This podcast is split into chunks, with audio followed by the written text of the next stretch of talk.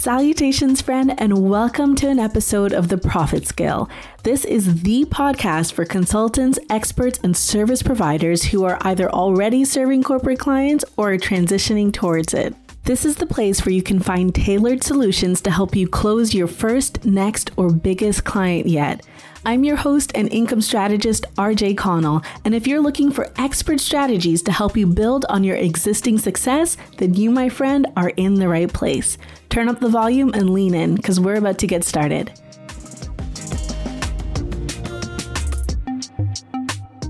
Salutations, friend. RJ Connell here, and we are only a few days away from quarter four of the year.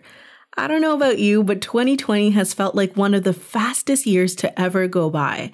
So much has happened in these past nine months of 2020, so in today's conversation, I want to spend some time catching you up. RJC Consulting has had some changes over the past few months, and we're excited about the opportunity to serve Black, Indigenous, person of color, and allied entrepreneurs better. We have a pretty big shift coming up in our business, so let me get you all caught up. As you already know, friend, Systems at Scale is our signature program that teaches consultants how to land corporate contracts. We specialize in all things business to business or B2B as it relates to corporate clients, and this program has been a huge success for us this year. So, as I began to reflect and plan for the year ahead, one of the changes we're making is focusing on systems at scale as our main service offering so that we can better support B2B consultants like you. That means Systems at Scale will be the main opportunity for you to work with us, and we'll be offering limited services while the program is closed. So, what does that mean for you exactly, and how does that affect your life? Well, that also means that we're going to be shifting the focus of our podcast topics to address the challenges, skill sets, and to provide strategies for B2B consultants.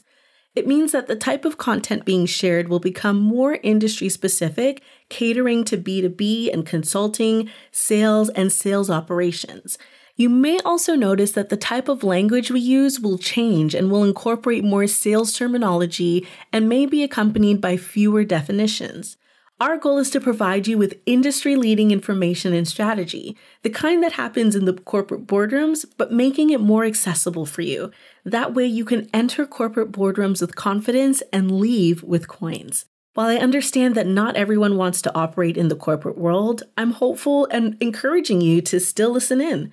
If you apply even a portion of the material that we're going to be sharing over the next few months to your business, you're going to notice a huge difference whether you serve corporate clients or not.